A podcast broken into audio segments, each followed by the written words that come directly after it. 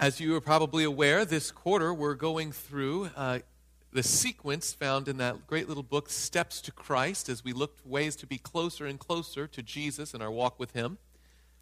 Two Sabbaths ago, message was about how God truly loves us, and the spring for all of our motive with a walk with Jesus is the love of God, not our love for Him, but His love for us, and we simply respond. And then last Sabbath, we looked at and recognized our need for Him. Some of us do not realize yet that Jesus loves us and that we need him in our lives, but when we do, we come to a conviction that we should be closer to Jesus than we are already. Which then leads us to today's topic, which is repentance. You recognize that God loves you, you see your need for him, and now what? Repentance. But before we begin our study on any topic in God's Word, let's of course begin with the word of prayer. Heavenly Father, thank you so much for this beautiful fall Sabbath day. Thank you that we can be here in your house. And thank you that we can now study your word in fellowship together. Please guide us through the power of your Holy Spirit. Help us not only to have a superficial understanding of our problem, but a deep seated repentance brought about only by you and your Holy Spirit. For we pray it in Jesus' name. Amen. Again, in that little book, we find this interesting definition or explanation. On page 23 of Steps to Christ, we read Repentance includes sorrow for sin and a turning away from it. We shall not renounce sin unless we see its sinfulness. Until we turn away from it in heart, there will be no real change in the life. Genuine repentance. Now, think about this logically. If there is a definition for genuine repentance, then implicit to that, there's also something such as a false repentance. There's a counterfeit. If there's a true, there's a false. If there's an original, there's a counterfeit. So if the Lord has something called true repentance that He longs for us to have, then certainly there is a counterfeit repentance that might look like it, might seem like it, might smell like it, and sound like it, but in its very real nature is not what the Lord is looking for. For instance, we think of examples from the Bible. Esau repented that he had sold his birthright to Jacob. But did he truly treasure the responsibility that came with it, or did he just want the privileges of the birthright? Of course, he only wanted the privileges. It wasn't genuine. You think of Judas Iscariot with Jesus Christ. When his plan unraveled, he saw that it was, it was total folly and he repented. But if he had it to do over again, or things might have changed in the outcome, was he truly sorry he had betrayed Jesus? Apparently not. Now, turn, if you would, to the book of Numbers, chapter 22, as we look at one statement that seems on its surface to be genuine repentance. It has the look and smell, it sounds just like it could be the real thing. Numbers chapter 22, verse 34. It's from a gentleman by the name of Balaam. Balaam. Might be familiar with the name, probably know a bit about the story, but let's take a look at it in light of genuine versus counterfeit repentance. Numbers chapter 22 and verse 34, we read this statement. And Balaam said to the angel of the Lord, I have what? Sinned. I have sinned, for I did not know you stood in the way against me. Now, therefore, if it displeases you, I will turn back. He admits his sin. He says he'll turn back. And it sounds from every human standpoint like it's probably a genuine conversion experience, genuine repentance. So, how do we know it's not? And how can we tell the difference in our own lives between genuine and false? Today, we're going to study the story of Balaam in a little bit more detail, and we'll can see what leads up to and then follows this particular verse 34. But let's go back to the beginning of chapter 22. Genesis, uh, no, Numbers, I'm sorry, Numbers chapter 22, starting with verse 1. And we'll give a little background on this individual called Balaam. Now, Balaam was at one time a faithful prophet to, of God. He was righteous in his behavior, he was a messenger for the Lord, but he was not of the children of Israel. He was not an Israelite. Okay? In fact, the children of Israel at this point in their history were just coming out of Egypt the Lord was leading him through the desert way onto the promised land. He was making of them a nation for himself. And as they were at this point very faithful to him, they were going very steadily across the, the territory of that time, striking fear into the hearts of the surrounding nations. And at this particular moment, they had come and encamped right next to the wicked empire of Moab. So we go to Numbers chapter 22 and verse 1. The children of Israel moved and camped in the plains of Moab on the side of the Jordan across from Jericho. Now, Balak, that's with a K, not to be confused with Balaam, but Balak, the son of Zippor, saw all that Israel had done to the Amorites, and Moab was exceedingly afraid of the people because they were many, and Moab was sick with dread because of the children of Israel. So you get the picture. Moab is watching, all the Moabites and their king Balak are watching what the Israelites have done as the Lord has led them out of Egypt. And anyone who's come against them has fallen, and now they've come to camp right next to their territory. So they're shaking their boots and they think we have to muster some sort of defense against these people. And Balak decides on a strategy, not just of defense, but he decides to go on the offense.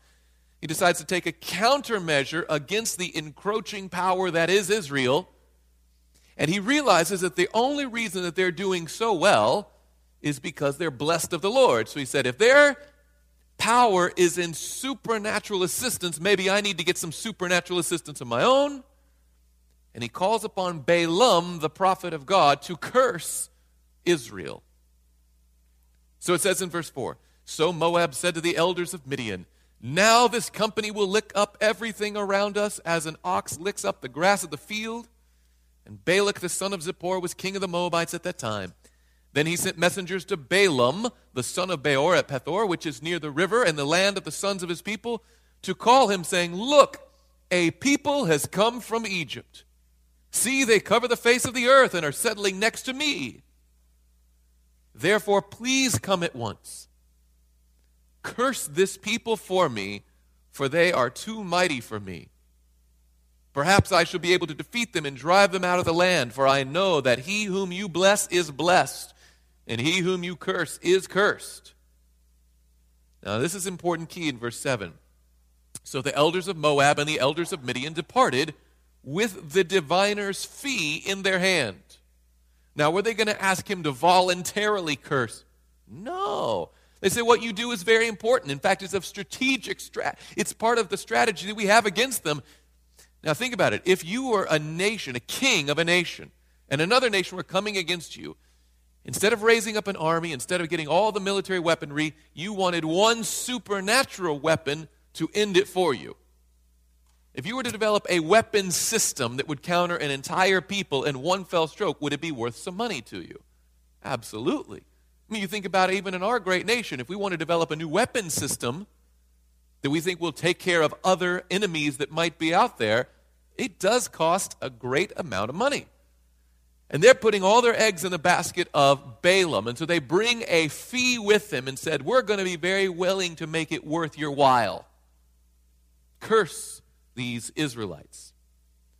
Verse 8 And he said to them, Lodge here tonight, and I will bring back word to you as the Lord speaks to me.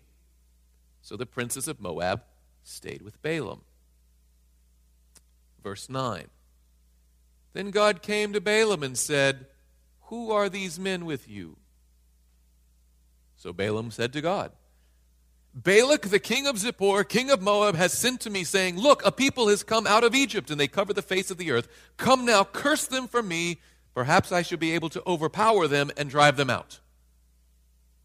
Now, look at verse 12 carefully. Tell me if you see any obfuscation, any vagueness on the part of God. Verse 12 And God said to Balaam, You shall not go with them.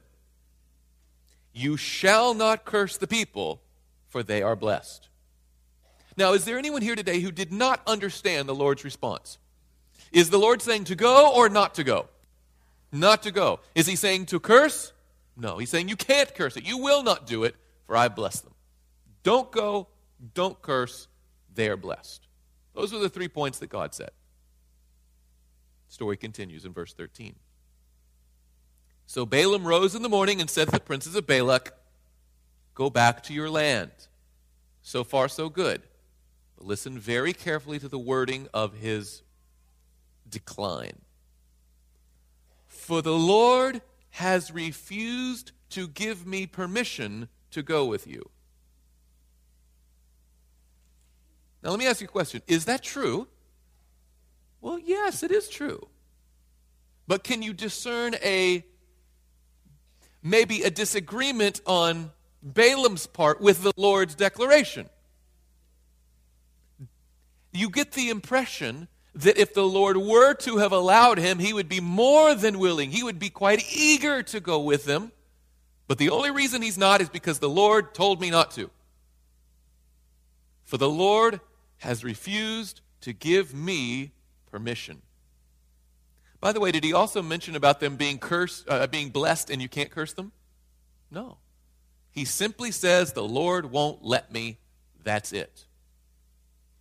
Now, think about it from this other perspective. If you are these ambassadors from this nation, you might be inclined to think he's actually just trying to negotiate a higher agreement. Maybe he's just playing hardball. Maybe he's playing hard to get. Maybe we should try again. Didn't say it was impossible, he just said, won't let me right now. So watch what happens. Verse 14 And the princes of Moab rose and went to Balak and said, Balaam refuses to come with us.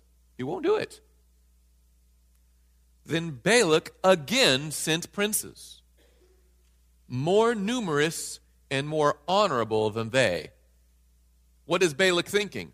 We didn't put on a good enough show. We didn't make a grand enough invitation. We didn't make it appealing enough. Why don't we send more and more honorable? You were the guys with the second class. Let's get the top shelf, the highest level of emissaries to go on my behalf. Verse 16 And they came to Balaam and said to him, Thus says Balak the son of Zippor, Please let nothing hinder you from coming to me. For I will certainly honor you greatly, and I will do whatever you say to me. Therefore, please come, curse this people for me. So notice apparently they thought maybe if we up the ante, you name your price, we'll send the highest level, and we'll say, please, really nicely. Maybe that will induce you to come with us. Now, it sounds good again. Now, watch closely now. Verse 18. Then Balaam answered and said to the servants of Balak, Though Balak were to give me his house full of silver and gold, I could not go beyond the word of the Lord my God to do less or more. He could offer me everything in his house full of gold and silver. Boy, that'd be nice. But I can't do it. Won't do it. Sounds like a man of principle. Until we get to the next verse. Now, therefore, please, he should just say, make your way home. What does he do? Please, you also stay here tonight that I may know what more the Lord will say to me.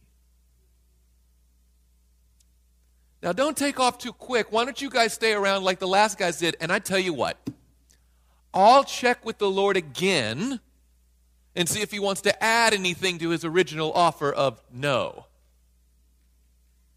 Now, has been the Lord been unclear before? No.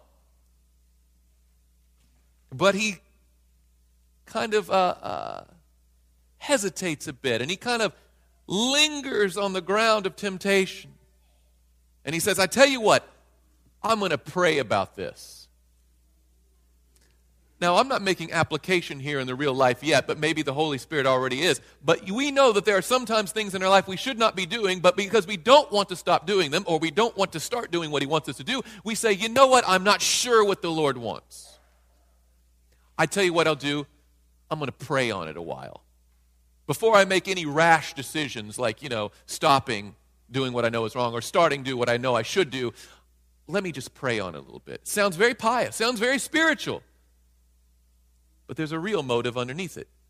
We want to do what we want to do. Balaam makes big, I will not go unless the Lord lets me. And let me check with him to see if he's still. Verse 20. And God came to Balaam at night and said to him, Now notice what the Lord does here very carefully. If the men come to call you, rise and go with them. But only the word which I speak to you, that you shall do. It's like, don't worry, no cursing is going to come out of your mouth, but I'll make a deal with you. If they come and get you in the morning, you can go with them. Now we read verse 21. So Balaam rose in the morning, saddled his donkey, and went with the princes of Moab. Now, it kind of grazes by a rather important point there. Had the Lord put a condition or a stipulation on this going with them? Yes, what was it? If they come get you. But there's no mention in verse 21 of them coming and knocking on his door early in the morning.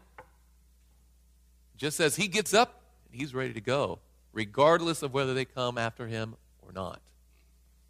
Now, commenting on this, you can find this story uh, in a little chapter entitled Balaam in the book Patriarchs and Prophets, but let me give you a couple statements from here.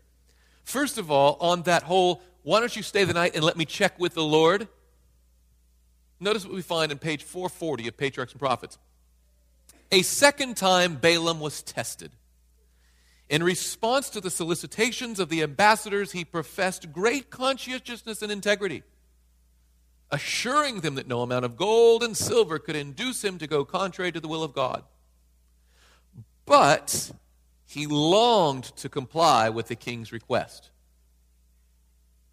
And although the will of God had already been definitely made known to him, he urged the messengers to tarry that he might further inquire of God, as though the infinite one were a man to be persuaded.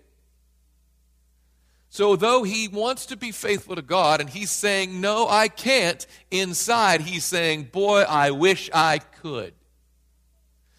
So, his actions are not in harmony with his motives.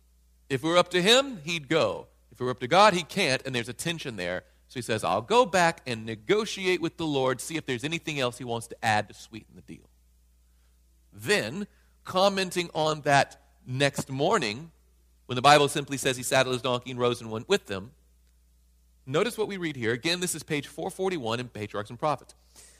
Balaam had received permission to go with the messengers from Moab if they came in the morning to call him.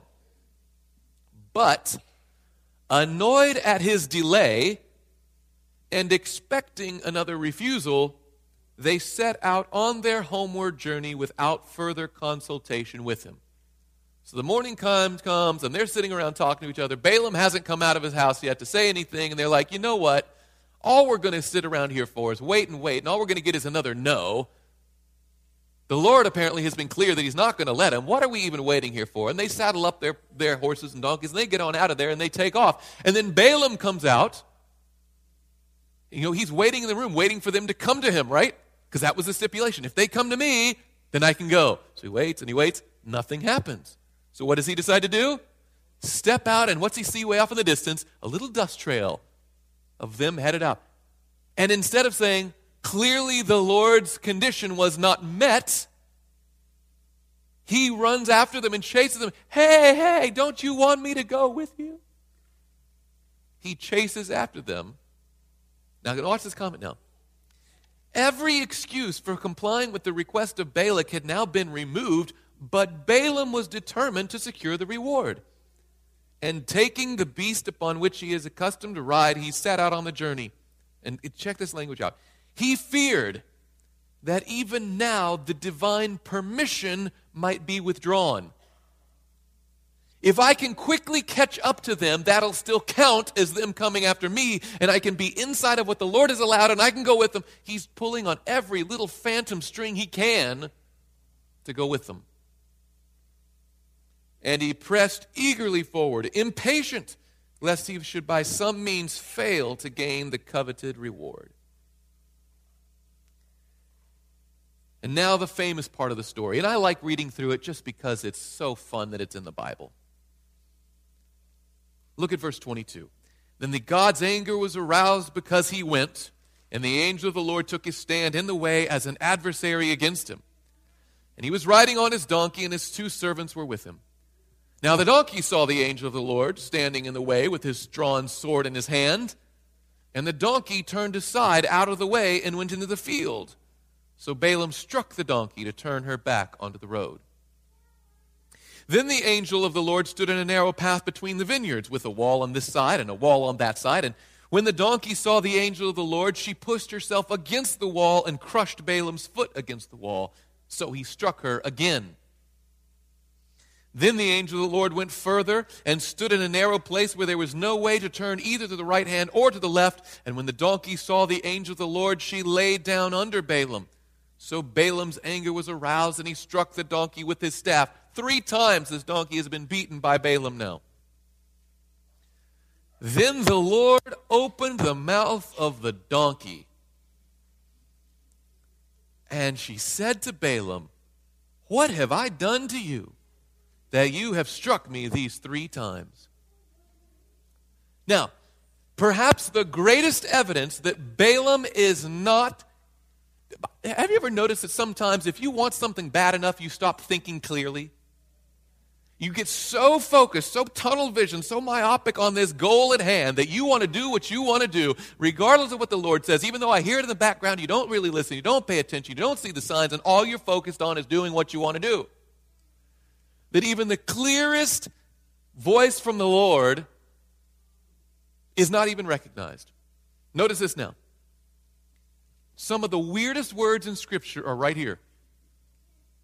Verse 29 And Balaam said to the donkey. Now, it doesn't matter what he says, right? He's talking to the donkey as though that were normal. He is so intent on this that his mind is like, yes, donkey, and he just starts talking to the donkey.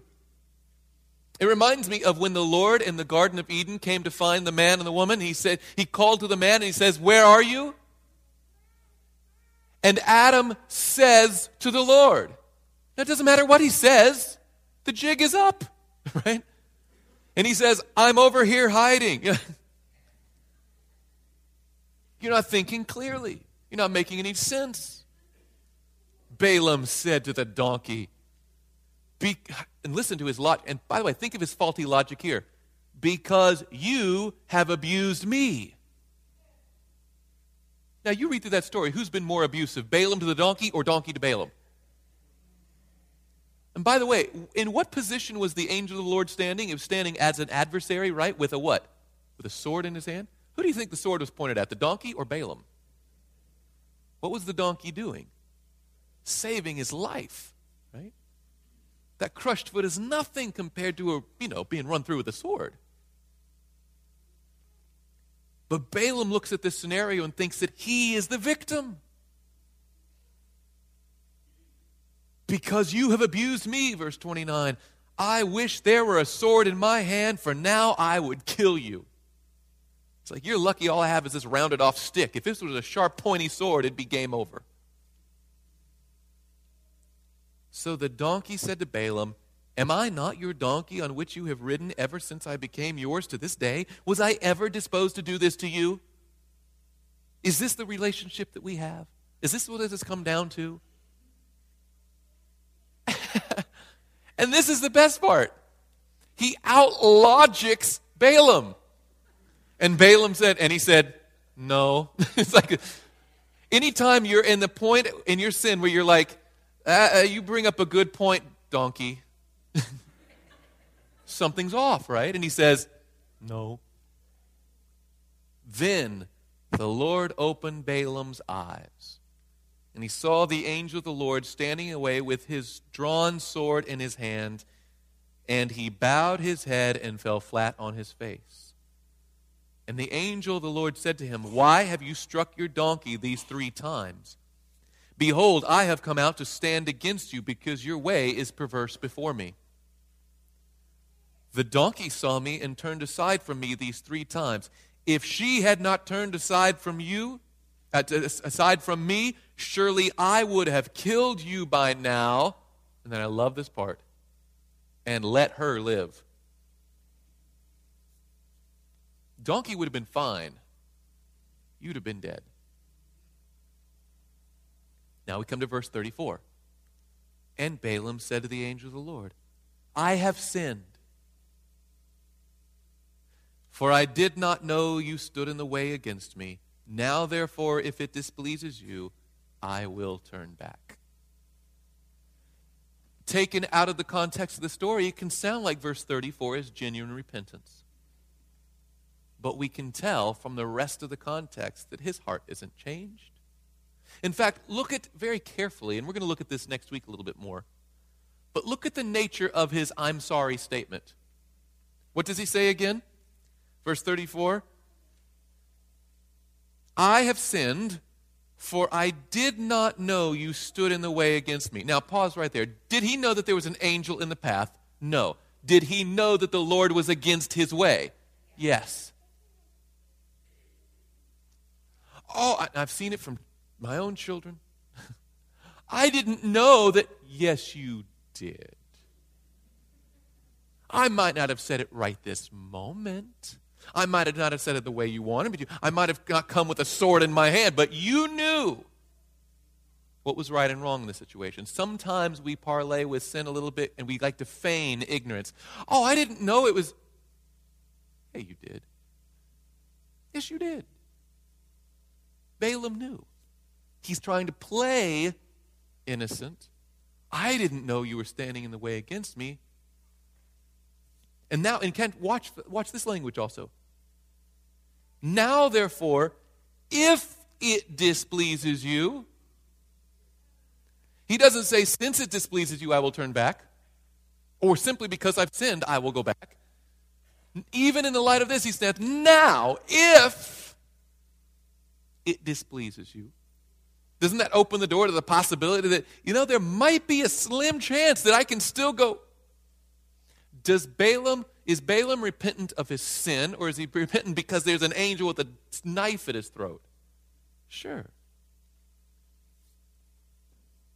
I will turn back. It sounds so noble, but it's not genuine repentance.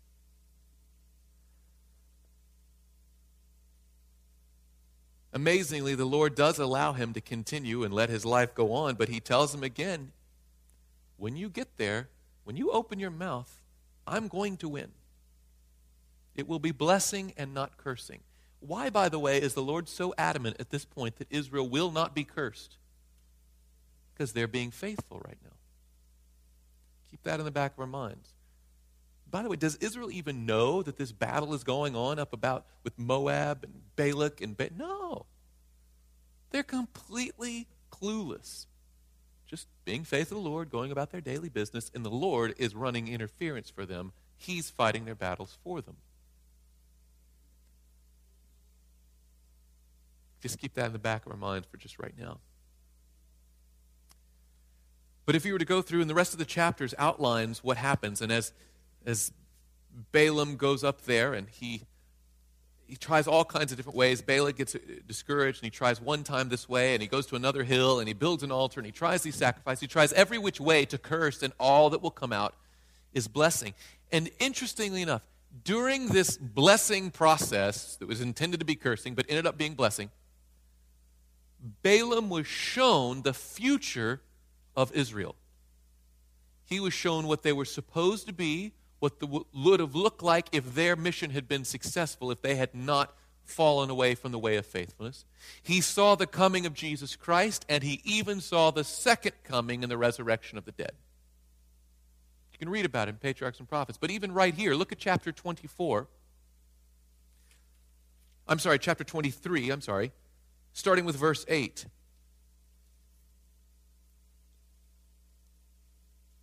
The proclamation, the blessing one of them, Balaam's first blessing, that he, when he sees the greatness of Israel, notice he says in verse 8, How shall I curse whom God has not cursed? And how shall I denounce whom the Lord has not denounced? From the top of the rocks I see him, and from the hills I behold him.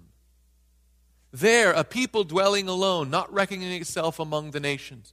And then he says in verse 10, Who can count the dust of Jacob, or number one fourth of Israel? Let me die the death of the what? Righteous. And let my end be like this. How many times has this happened to us too? We see the appeal of a faithful life. We know that it's better. We'd love to have the reward that comes with being faithful to Jesus. Balaam saw the appeal of faithfulness and desired the Lord's approval. I'm guessing every one of us would love to hear a well done, good and faithful servant. But do we want it enough to value that of higher estimation than other things that come along? He valued the earthly gold of wealth more than the heavenly gold of character. And though he saw what he should have wanted, and he wanted the resort, results of reward of faithfulness, his heart was not truly changed. You know, in many ways, Balaam and Moses faced the same decision.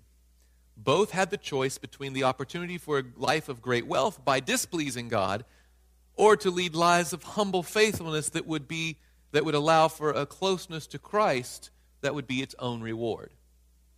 Think about this. Moses had to choose between the humble life of the Israelite camp or the grand life in Pharaoh's courts.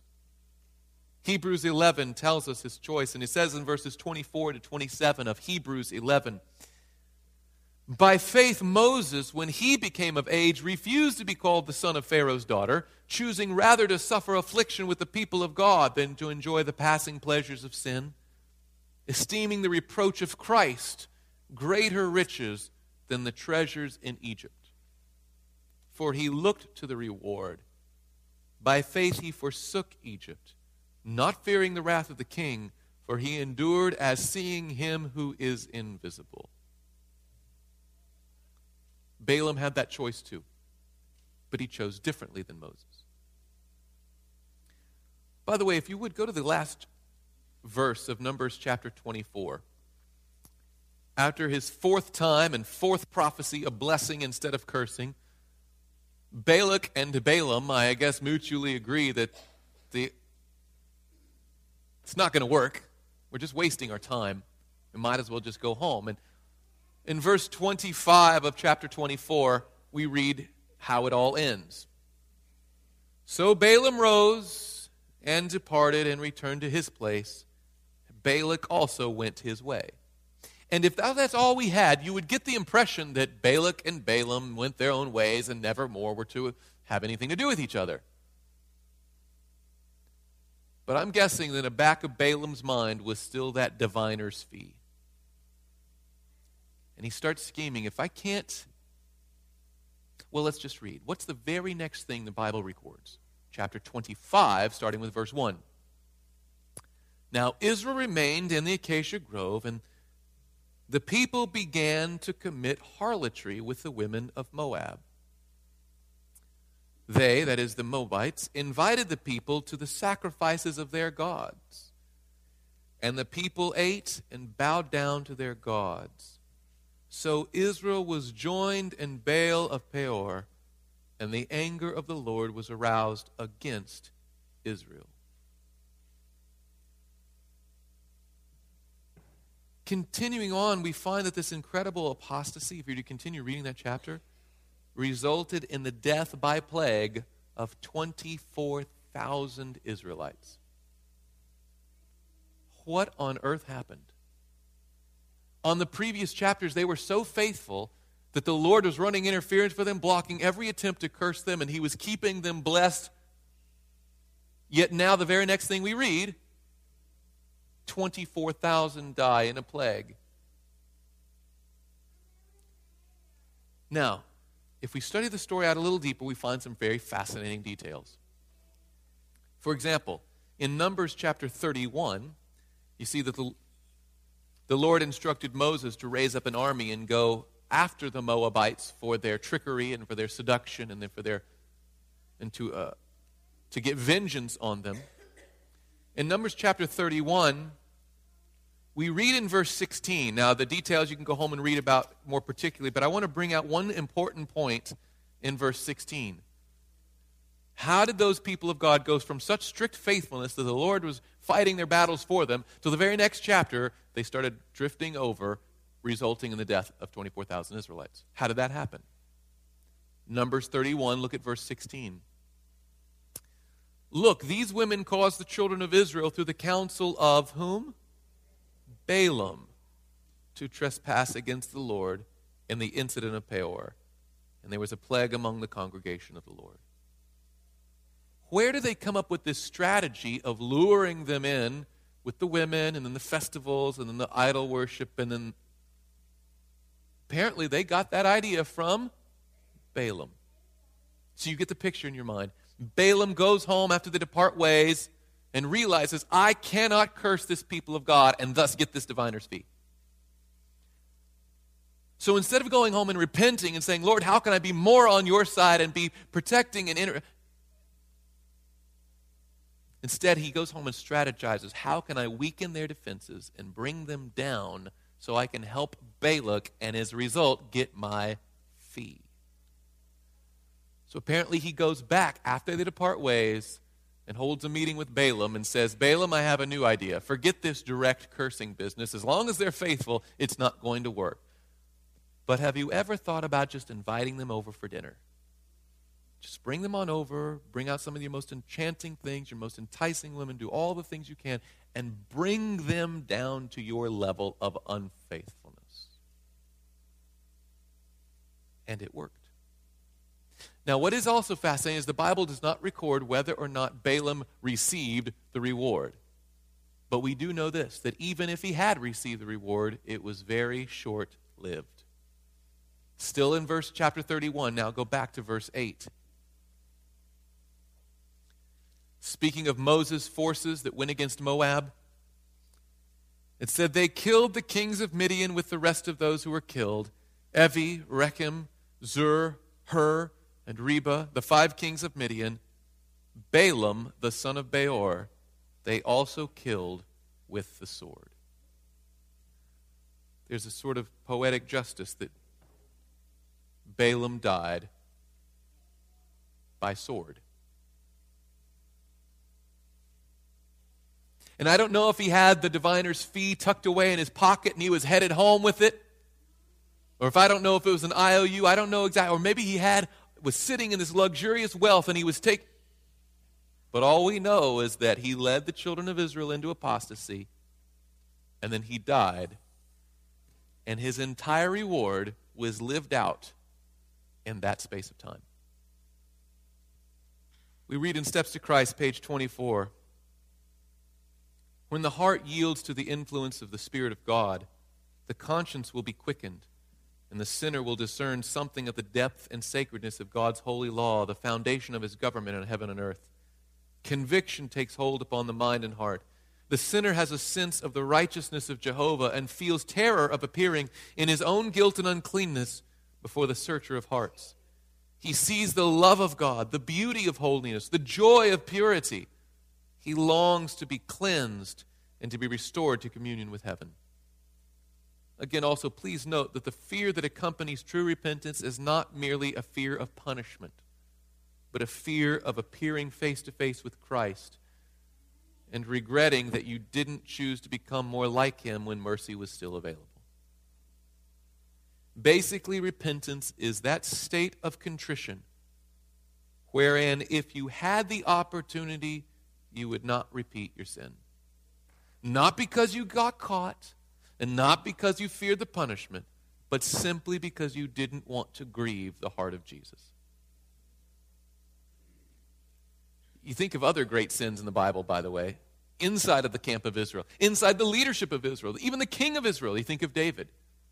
David's sin with Bathsheba and Uriah was heinous on a level that even now we shudder to think of it. Even in non Christian circles, it seems obscene and extreme. Think about it. He took for himself Bathsheba, the wife of Uriah, one of the, his most loyal soldiers, and when their liaison resulted in pregnancy, David orchestrated a scenario where Uriah might believe the child was his. But when that scheme failed because of Uriah's integrity, David arranged for a hopeless military engagement that killed not only Uriah, but also a number of his fellow soldiers. David committed adultery, and then he lied, then he finally killed people to cover his tracks. And for more than a full year, David lived unrepentant in his sin until at last Nathan the prophet boldly declared his guilt to his face. And you remember the parable, and he says, Thou art the man. Now go to chapter 51 of the book of Psalms, or Psalm 51, I should say. Psalm 51, verses 1 through 4. And see if in David's repentance you can mark a different tone than that of Balaam's repentance. Psalm 51. And this psalm was written particularly about his experience with Bathsheba. In fact, the little note at the beginning of verse 1 says, To the chief musician, a psalm of David when Nathan the prophet went to him after he had gone into Bathsheba. This is about this instance. He writes, Have mercy upon me, O God, according to your loving kindness. According to the multitude of your tender mercies, blot out my transgressions. Wash me thoroughly from my iniquity and cleanse me from my sin. For I acknowledge my transgressions, and my sin is always before me. Against you, you only have I sinned. Now, pause right there. Had he sinned against Bathsheba? Yes. Had he sinned against Uriah? Most definitely. How about those other soldiers who died? His whole nation, in fact. But all of that aside, when he looks to Jesus, he said, The person I've hurt the worst is you. And done this evil in your sight. And notice carefully that you may be found just when you speak and blameless when you judge. Not only does he acknowledge that he has sinned, but he acknowledges your right to punish me. Your judgment on me is correct. He's not doing this to escape punishment. He just wants to be right with God. He wants the purity of heart that only God can give.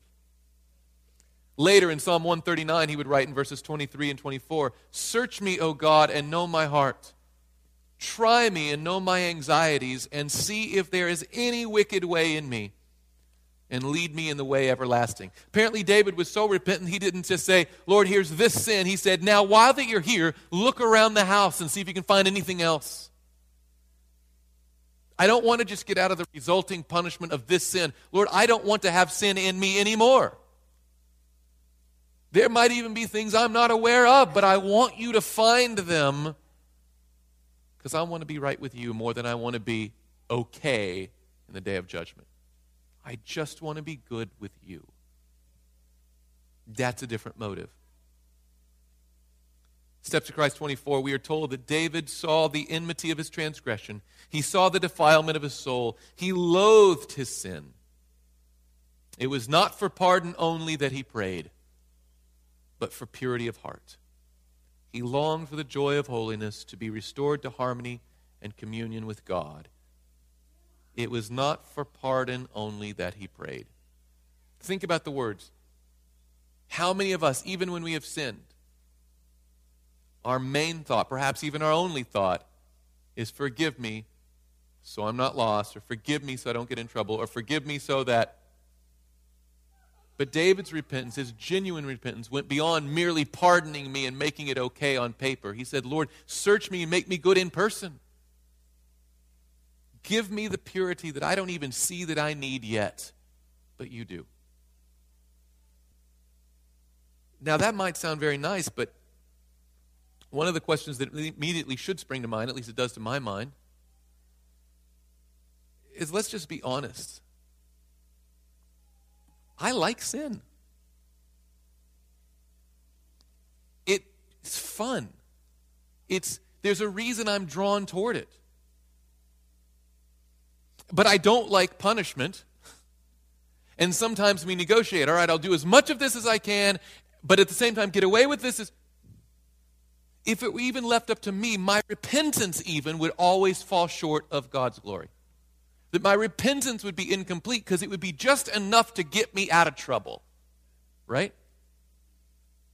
But apparently, David's repentance and what our repentance should be should be going beyond mere pardon, but beyond that to purity. Lord, while you're in there, look around. Is there anything else? Is there something that you know I like, but I shouldn't? And left to my own devices, I would just keep liking it. You know, oftentimes we look to Jesus for forgiveness, but do you know we need to look for him to re- for repentance too? We know that Christ is the only one who can forgive, but do we realize that Christ is the only one who can give us the repentance that will lead to forgiveness? We don't have it on our own. Left up to us, we'd all be Balaam talking to donkeys.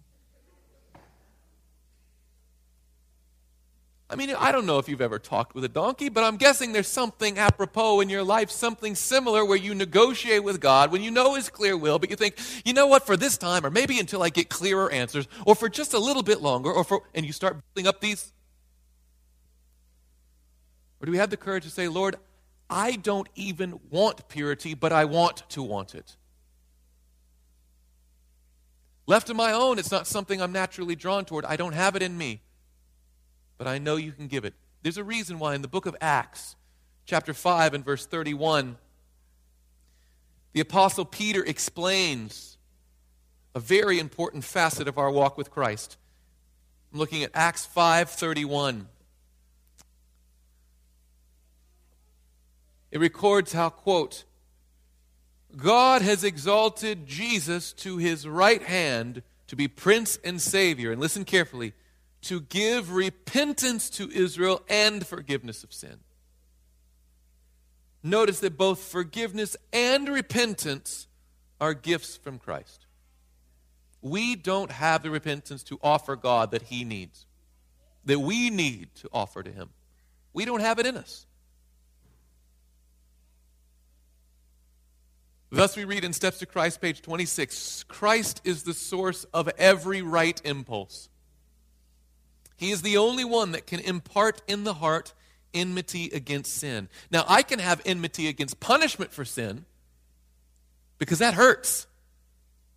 But to actually hate the sin itself, I don't have it in me. But neither do you.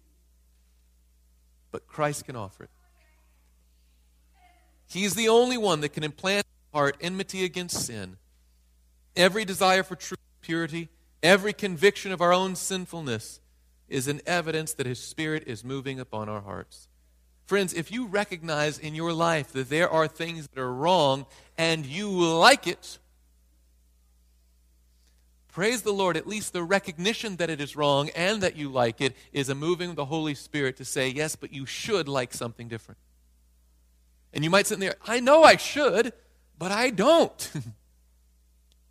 That's where the Holy Spirit's first point of contact is. He's already leading you to recognize the problem. And then you recognize the double problem. Not only do I have a sin problem, but I have a problem that I like sin and I don't want to stop. And yes, I'd love to truly repent, but I don't have it in me. Christ says that's a gift from me too.